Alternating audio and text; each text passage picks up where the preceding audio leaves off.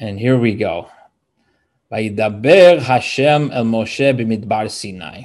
Moshe, God spoke to Moshe in the desert of Sinai.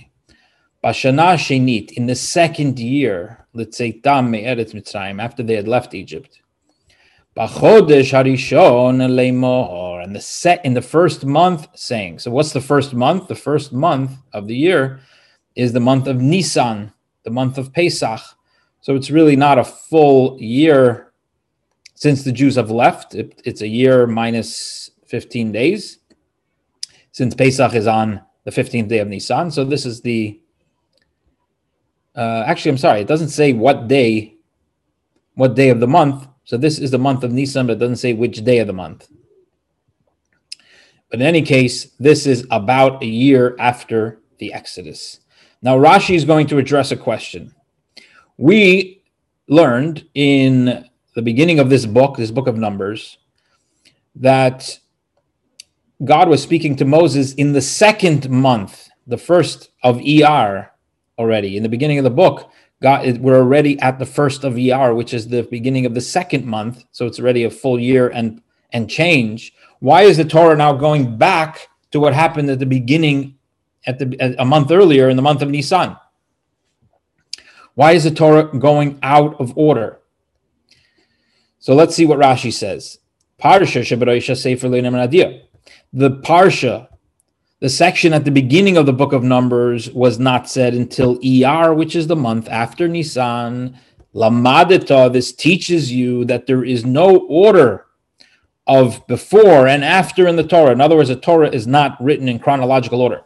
Now, we've had this concept that the Torah is not written in chronological order several times in Rashi already. But this is the first time, as the Rebbe points out, that Rashi uses expression that this teaches you that there's no chronological order in the Torah. Typically, Rashi just says there is no chronological order in the Torah. Here he says this teaches you, from which the Rebbe derives that is actually this instance where we derive the principle that there is no order in the Torah, and that's because the Torah itself gives us the dates. In the other in the other incidents where Rashi points this out, it's through derivation that we know what came first or what came second. But here, the Torah itself clearly states this was in ER, the second month, and this was in the first month, and it's it's reversed. So here is where we derive that there is no order. Now Rashi addresses the question: Well, why does the Torah do it that way? What's the reason? Rashi tells us something very interesting. Why doesn't the Torah begin with this story? If it happened earlier, it's a great story. Why not start with that and then go to what happened in the month of ER? Rashi answers,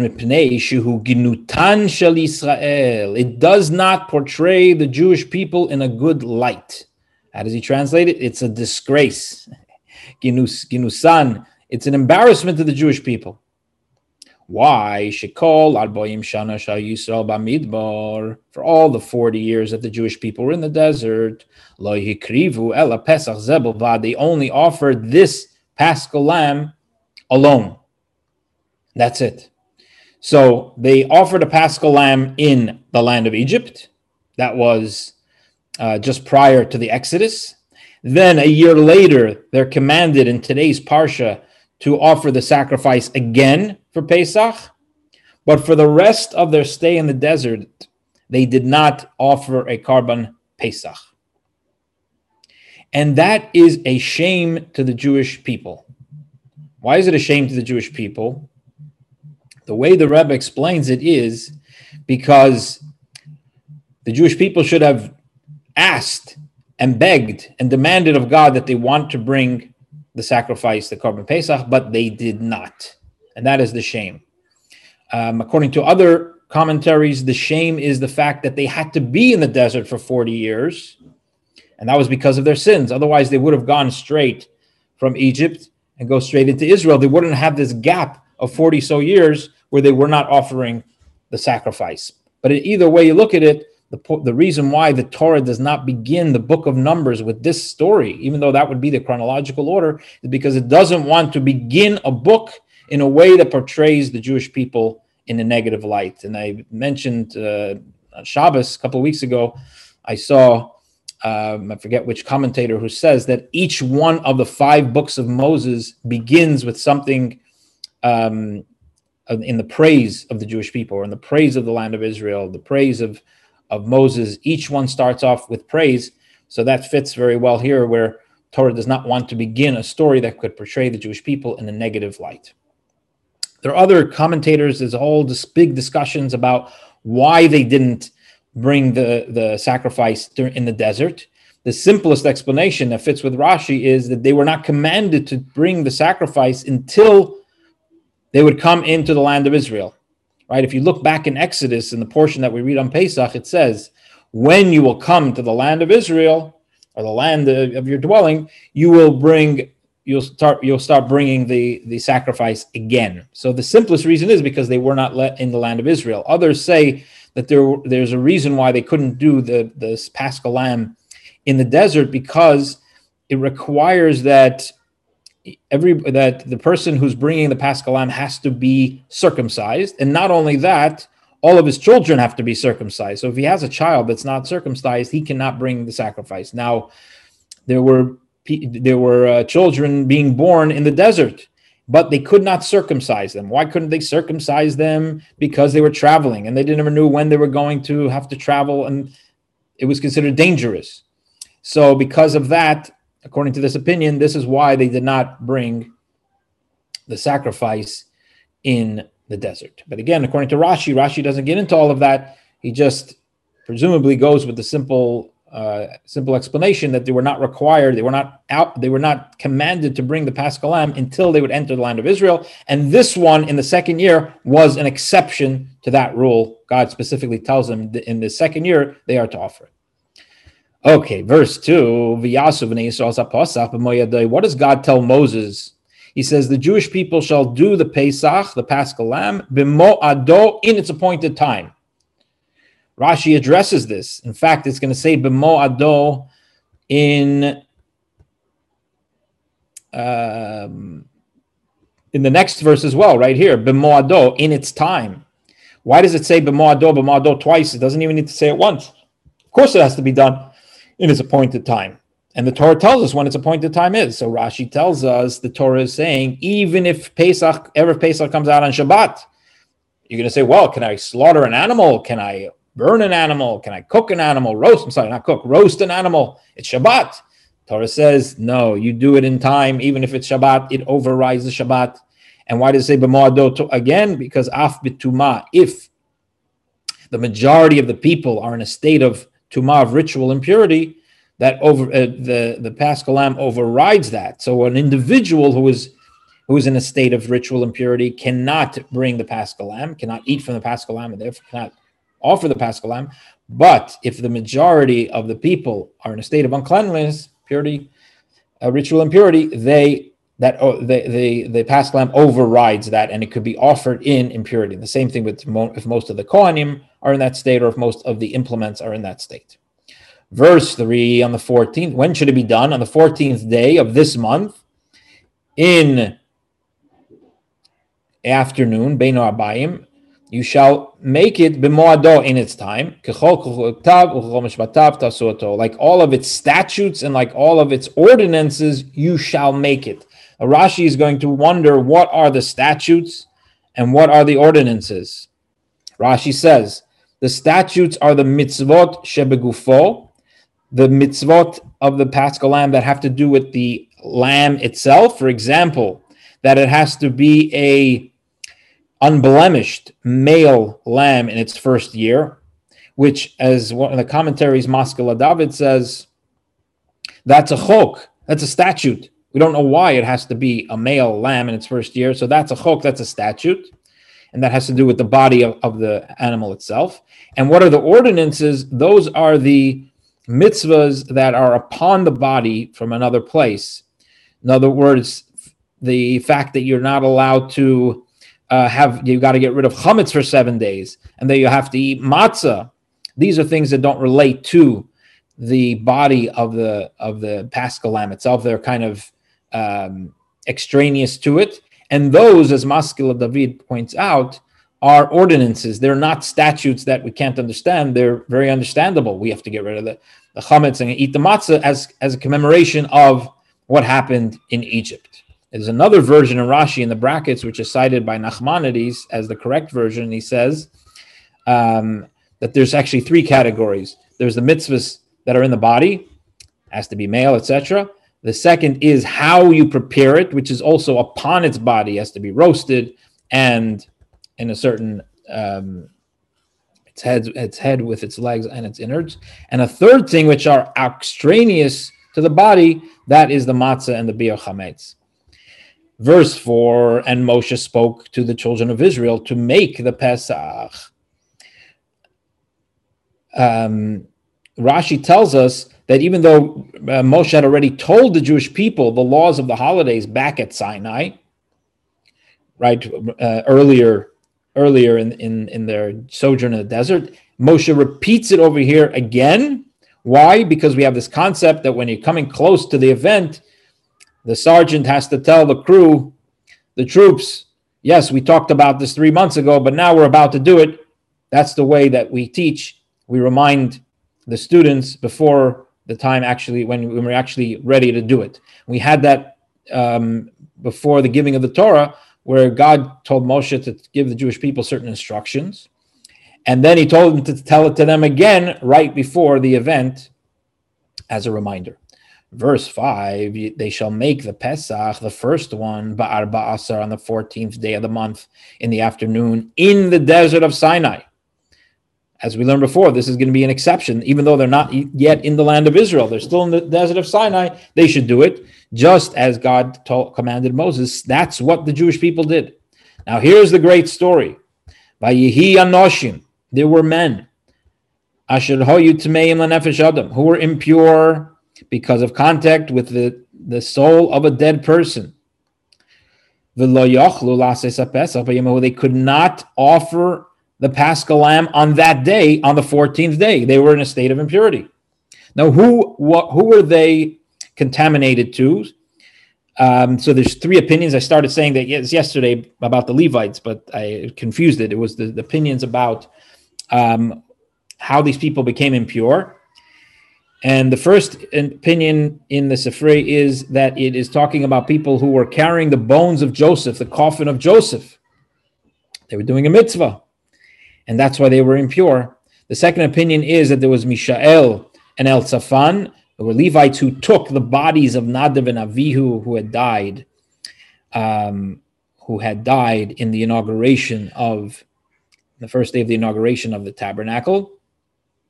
And the third doesn't give a name of which body that they had they had taken care of, but it just says it was a meis mitzvah. A meis mitzvah is a person that nobody, somebody who dies and there's no family or nobody to take care of him or her.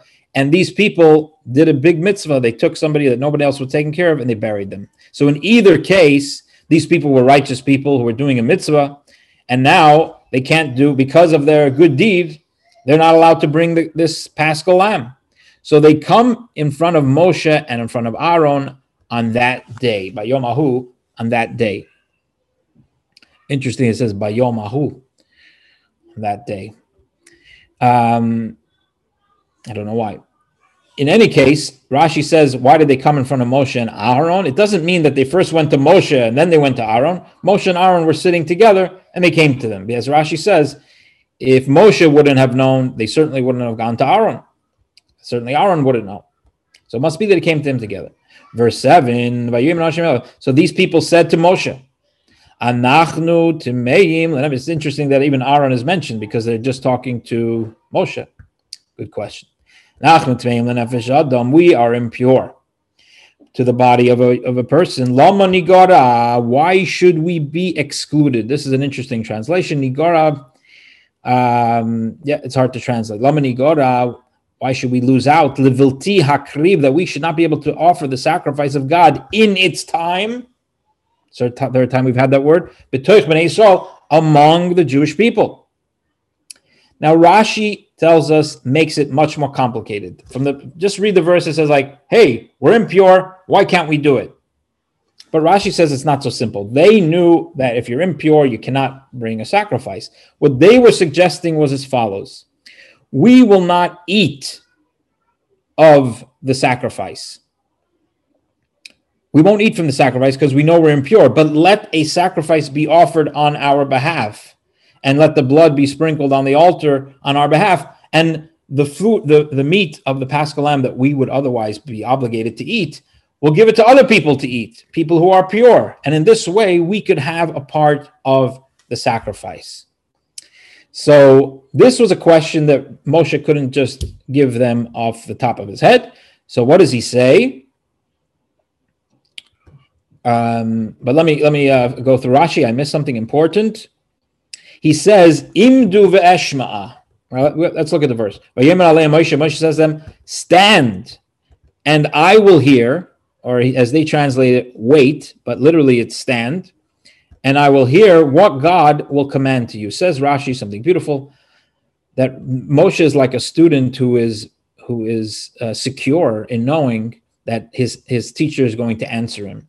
In the words of Rashi, fortunate is this mortal born of a human woman, shekach muftach, that he is so secure that whenever he wants, he can speak to God. How do we know? Because he says, wait here and I'll come back to you with an answer.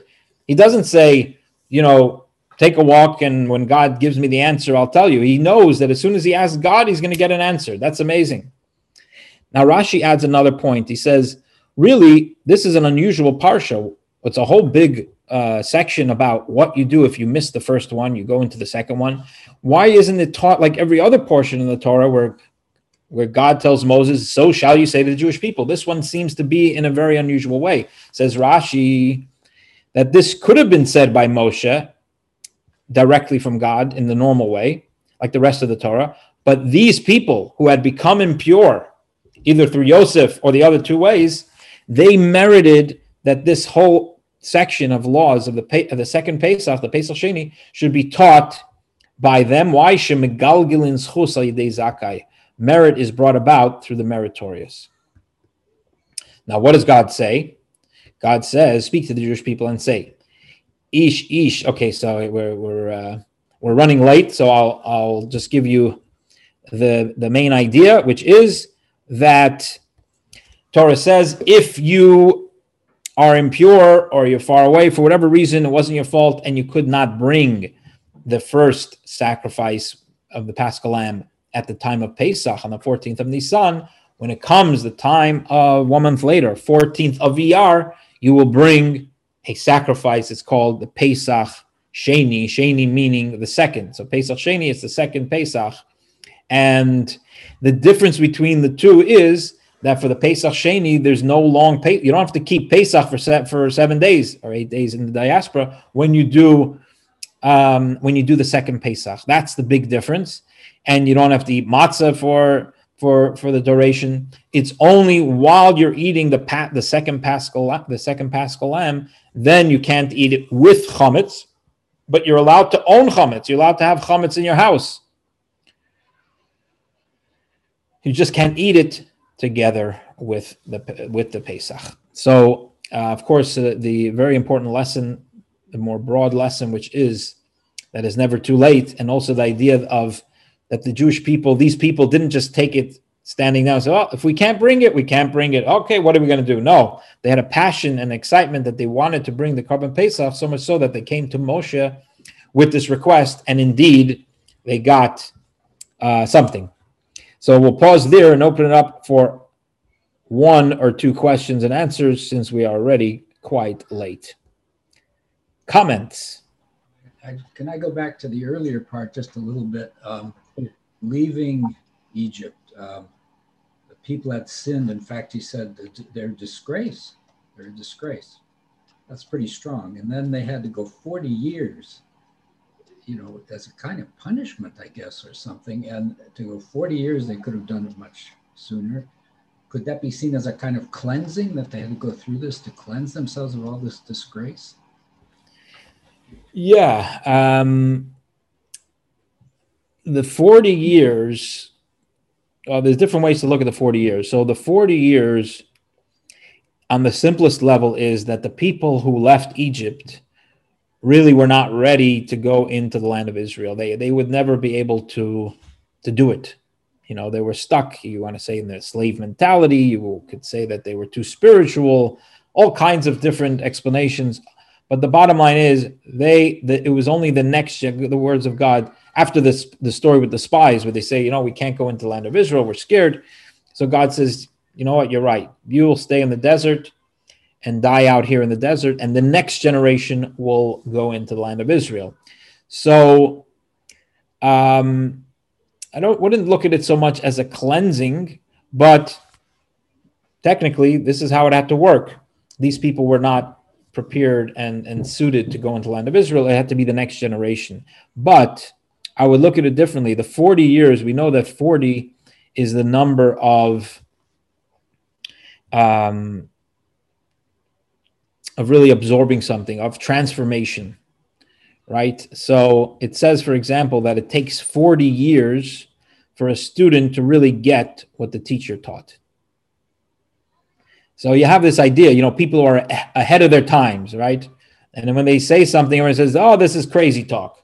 And then 40 years later, that's the norm, right? So when when a, when a new idea comes into the world, it takes 40 years even for the people who are, you know, the teacher said it, okay, I accept it.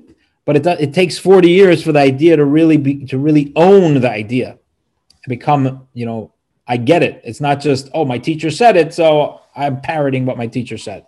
40 years later, I'm saying it because I get it. And so there's a transformation that's going on during these 40 years um, the Jews are eating the manna for these 40 years. They're in this close contact with Moses. And even though we hear about a lot of stories of kvetching and this and that, that's also part of it. They're challenging God for 40 years. And so it's seen as a collective preparation for the work of the Jewish people throughout their history, which is to make the desert bloom. And this is all happening in a, in a physical desert.